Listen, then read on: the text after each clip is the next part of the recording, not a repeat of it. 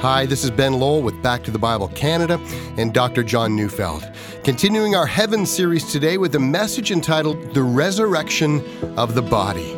So let's turn in our Bibles to First Corinthians chapter fifteen, verses thirty-five to fifty-three, as we join Doctor Neufeld now.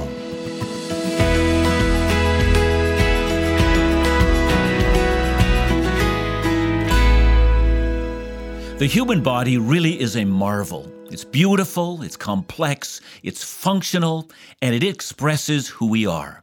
Every human body consists of a number of biological systems. The circulatory system moves blood, nutrients, oxygen, carbon dioxide, and hormones through the body. The digestive system allows the body to break down and absorb food and, and remove waste.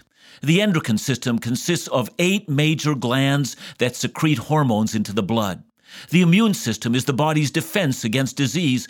The lymphatic system also fights disease and helps the body fight infection. The nervous system controls voluntary and involuntary actions. The muscular system provides power to move and includes six hundred fifty muscles. The reproductive system, the skeletal system, the respiratory system, the urinary system, the skin itself is a system that protects the body from the outside world, and that's just the beginning. Human bodies have five vital organs: the brain, the heart, the kidneys, the liver, and the lungs. The human body consists of one hundred trillion cells. We take twenty thousand breaths every day. The human brain has about one hundred billion nerve cells, and complexity and interconnectedness of this organism is surely an example of God's wonderful feat of engineering. It is no wonder that Psalm one thirty-nine verse fourteen would say, "I praise you, for I am fearfully and wonderfully made. Wonderful are your works, my soul knows it very well." And yet, as we all know, this complex and wonderful body is subject to disease and aging and degradation and death.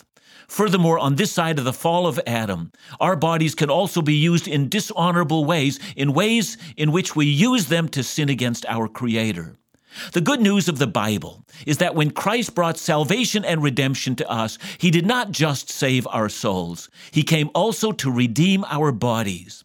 Not only our souls, but our bodies will be set free from all the results of the curse.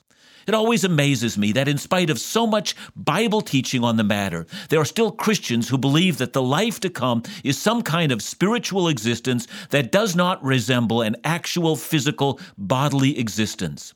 Many still envision disembodied spirits in spite of all the biblical material that describes exactly the opposite.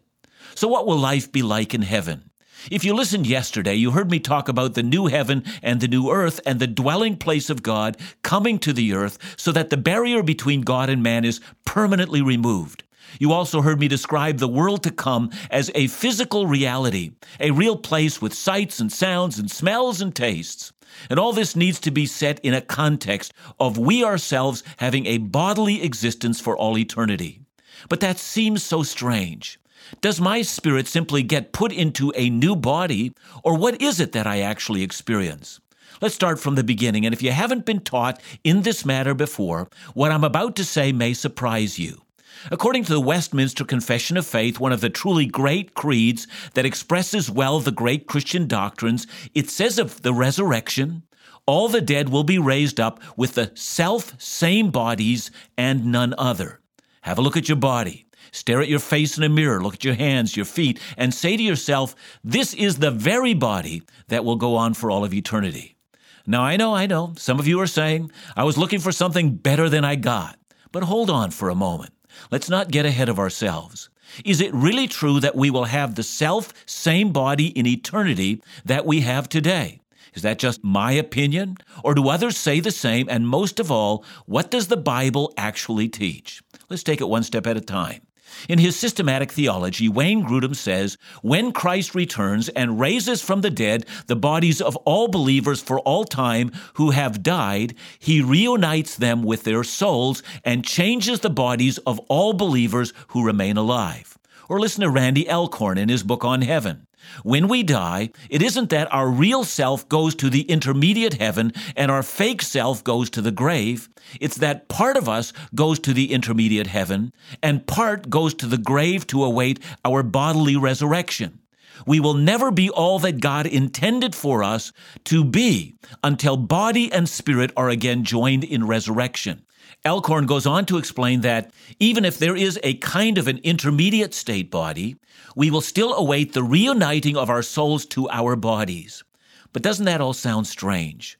Once our bodies die and are either buried or cremated or destroyed by an accident, how can those bodies be raised up? And furthermore, what's the biblical evidence that this should be the case? Well, let's start at the beginning. At the resurrection of Jesus, since we are going to be spending some time in First Corinthians fifteen, let's start with verse twenty. But in fact, Christ has been raised from the dead, the firstfruits of those who have fallen asleep. The idea of a firstfruit comes from the Old Testament. Leviticus twenty-three verses nine to fourteen describes it. The feast happened at the beginning of the barley harvest. Because barley was the first crop reaped from the winter sowing, it represented the very first of all the harvest that lay before the people. It was a celebration that anticipated that God would be faithful and provide Israel with an abundance of food for the rest of the year. That, says First Corinthians fifteen verse twenty, is what the resurrection of Jesus is. It is the very first harvest which anticipates a great harvest to follow. Another way of saying that is to say that Jesus' resurrection from the dead is the prototype, the very first of what all resurrections that follow him will look like. And if that's the case, we notice that it was his very own body that was raised. He did not die and have his body rot in the grave and then was given a new body unlike his old body. Rather, it was his old body that was redeemed, and that is exactly what we anticipate as well. In First Corinthians fifteen, verses thirty-five to fifty-three, Paul in great detail will explain exactly what it is we are to anticipate when we receive our resurrection bodies. In verses thirty-five to thirty-eight, he begins by giving us an illustration from nature. Let's read it. But someone will ask, how are the dead raised? With what kind of body do they come? You foolish person, what you sow does not come to life unless it dies, and what you sow is not the body that is to be, but a bare kernel, perhaps of wheat or of some other grain. But God gives it a body as he has chosen, and to each kind of seed its own body. Now the illustration is by way of analogy. Just as a seed thrown into the ground seems to die and be dissolved by the soil, and yet produces a harvest, so is also the death of our own bodies. The analogy is interesting. The seed that is put into the ground, on the one hand, ceases to exist in its original form. But there is surely a connection between that form and that which comes after it. Okay, the body we sow into the ground dies, and in that sense, it is not recovered exactly like it was before. There is a difference between the original and the final form. Now, having given the analogy in verse thirty-nine to forty, Paul tells us that God designs all bodies for a specific function in mind. In verse thirty-nine, he says, "For not all flesh is the same, but there is one kind for humans, another for animals, another for birds, and another for fish." The point being that God creates different kinds of bodies, and when he does, he does so for a purpose. Then moving to the point, which is the resurrection of our own bodies, Paul brings together the idea of our bodies planted into the ground and being raised, but not exactly like they were before, and the idea that God designs each body with a function in mind. Paul now makes his point. I'm reading from verses forty-two to forty-four. So it is with the resurrection of the dead. What is sown is perishable. What is raised is imperishable. It is sown in dishonor. It is raised in glory. It is sown in weakness. It is raised in power. It is sown a natural body. It is raised a spiritual body. And then skipping ahead to verses forty-eight to forty-nine, Paul brings his argument to a conclusion. As was the man of dust, so also are those who are of the dust, and as is the man of heaven, so also are those who are of heaven. Just as we have borne the image of the man of dust, we shall also bear the image of the man of heaven. Realizing that each body is created by God for its purpose, Paul then makes a final statement. In verse fifty, he says, I tell you this, brothers, flesh and blood cannot inherit the kingdom of God, nor does the perishable inherit the imperishable. Imagine for a moment what it must have been like for Moses to ask God while he's on Mount Sinai that he'd like to see God. And God says, you cannot see my face and live. To stand before the glory of God would be like standing at ground zero of a nuclear blast. Your body is not created for that. But, says Paul, God will take and renew the present body and make it fit for heaven and the presence of God. And when we come back, I'm going to show you five ways in which, even while our new bodies are like the one we presently have, and yet our new bodies will be unlike the body that we now have.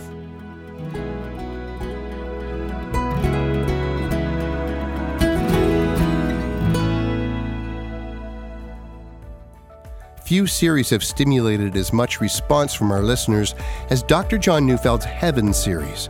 Offering a biblical perspective on heaven, both our eyes and hearts are open to an amazing picture of what the follower of Jesus has to look forward to. When we last aired this series, we also offered the Heaven booklet authored by Randy Alcorn. Again, a wonderful overview of the promise of paradise. This booklet was so popular, we were unable to fulfill all the requests. But with the re-airing of the series by Doctor John, we've been able to acquire a very limited number of booklets to give away. So let me encourage you today to call and request your free copy of the booklet, Heaven, by Randy Alcorn, while quantities last. Call us at one eight hundred, six six three, two four two five or ask by email at info at backtothebible.ca.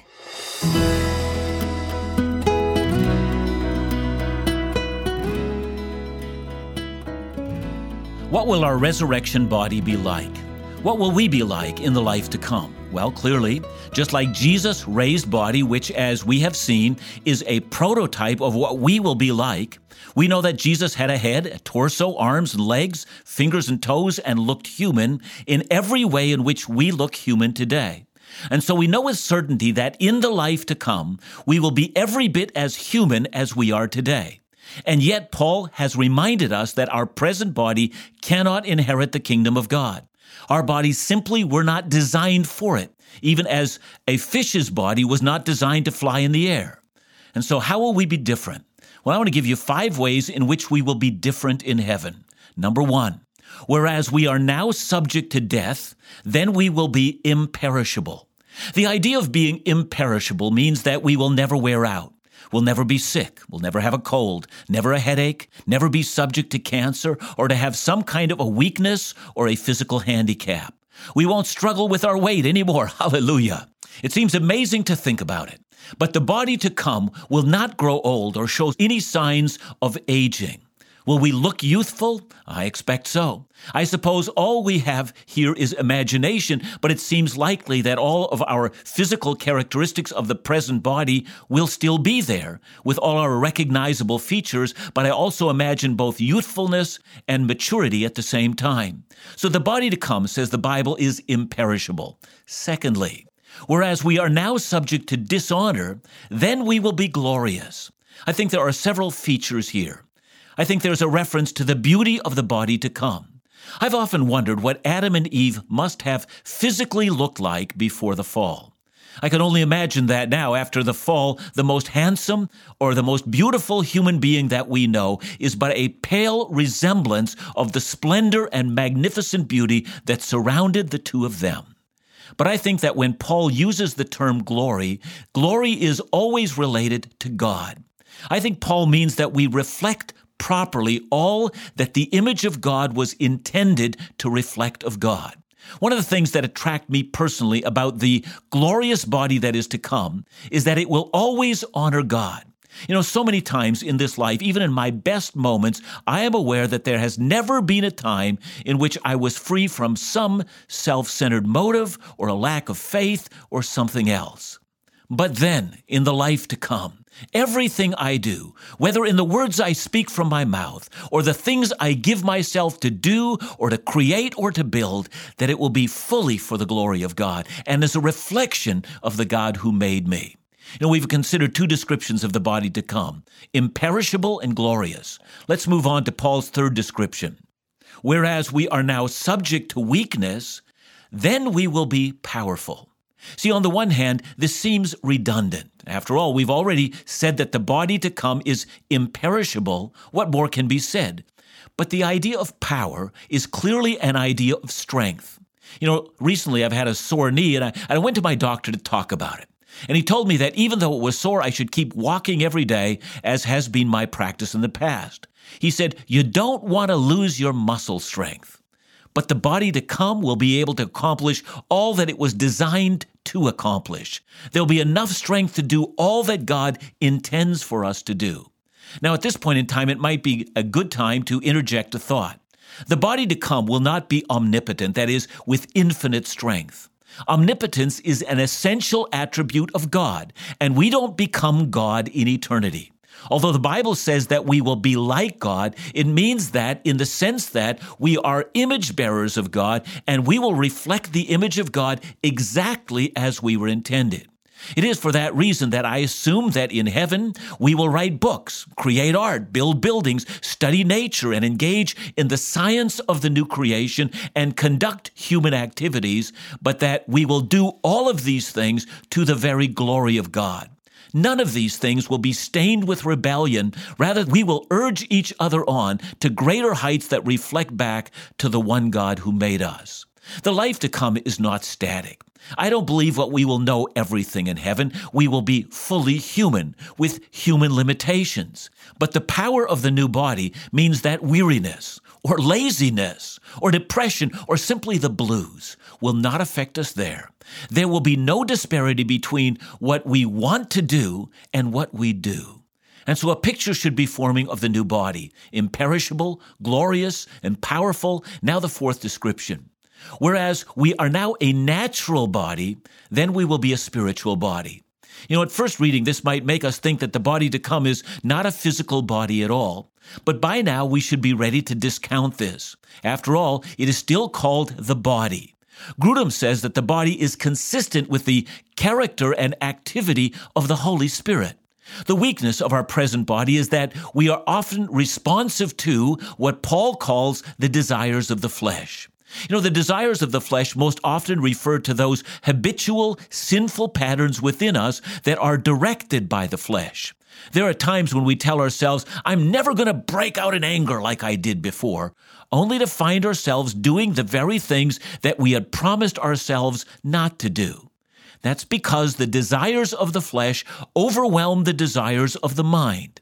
The body takes on, if you will, a life of its own. But in the age to come, this will never be the case again. What we intend to do is the very thing that we will do. The body will cooperate perfectly with the desires of the Spirit so that we will live and act in such a way that we will at all times glorify God. But there is one more characteristic of the new body that is to come. See, the fifth characteristic is this. Whereas now we physically bear the image of Adam, then we will physically bear the image of Jesus. Now, this, of course, doesn't mean that we're all going to be looking exactly like Jesus so that you can't tell us apart, that is, physically. No, we will bear some of the unique characteristics of what we look like here, so that we will indeed be able to recognize one another. And by the way, that's a question that people will frequently ask. Will we still look like ourselves? Well, I think we will. But we shall be like Christ with the desires of Christ. So as we end this section on the new body, were the writers of the Westminster Confession right in saying that the self-same bodies are raised in the resurrection? Well, by self-same, they did not mean that these bodies with their weaknesses will go on forever. What they meant was that these very bodies that we presently have will be transformed, that in some fashion, as Job said, that after worms have destroyed this body, yet in my flesh I shall see God. I've been wondering about a glorified body. I'm overwhelmed with how fearfully and wonderfully my present body is made. How carefully God knit me together in my mother's womb. How complex and wise is his creation of my frame. Now, if that's true now, what can that be when we are transformed in eternity? What will be the wonder of my body then? See, the life to come is, in some sense, the life we understand now, a physical life, but it is so much more. It is the life we have always longed for. I don't know about you, but I have longed for a life that is full of plans and adventures and life lived in the presence of a God who calls me to follow him in everything that I do. but so much is presently lacking. Why do I long for that which I have never seen? I think the answer is because God has set eternity in our hearts. As we continue on this study, continue with me as we're going to see tomorrow that the life will lead us to a new adventure of seeing God.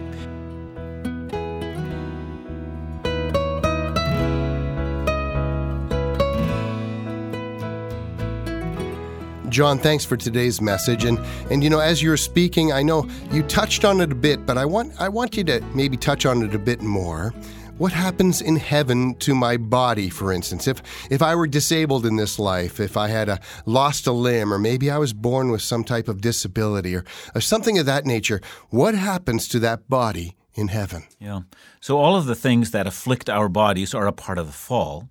The fact that we are subject to death, the fact that you know our bodies don't function, the fact that some people are in wheelchairs, um, all of these things are a part of this uh, age of sin and death, so that the good creation was in fact uh, transformed by things that are ugly and horrible.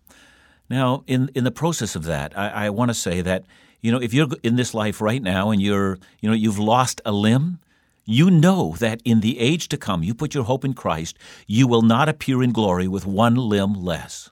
Only Jesus will have the wounds of his crucifixion. His wounds were for our healing. By his wounds, we are made whole. So in every way, all that was lost is restored. That's the good news. That's the good news. Let me move a little bit more uh, into that uh, because we have so many people in our day and age that struggle with mental health as well. And so it's just not about limbs, it's about the whole person, isn't it? It sure is. You know, it's an interesting thing, this mental health thing, and, and I, I'm very appreciative of all of the work that has been done to point out that, you know, it can be an illness. A, a mental illness is, in fact, an illness, and therefore we don't condemn people because of their illnesses.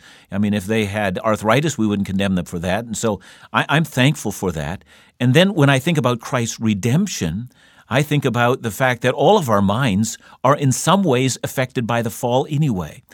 And so this healing of the mind is such a great promise, isn't it? It's a great promise and something we all have to look forward to. John, thanks so much for continuing in this series. We're going to continue tomorrow with another Message in the Heaven series. And I know also you'll be interested to know that you can receive the Randy Alcorn booklet, Heaven, just for the asking. Back to the Bible Canada, leading you forward in your walk with Jesus every day.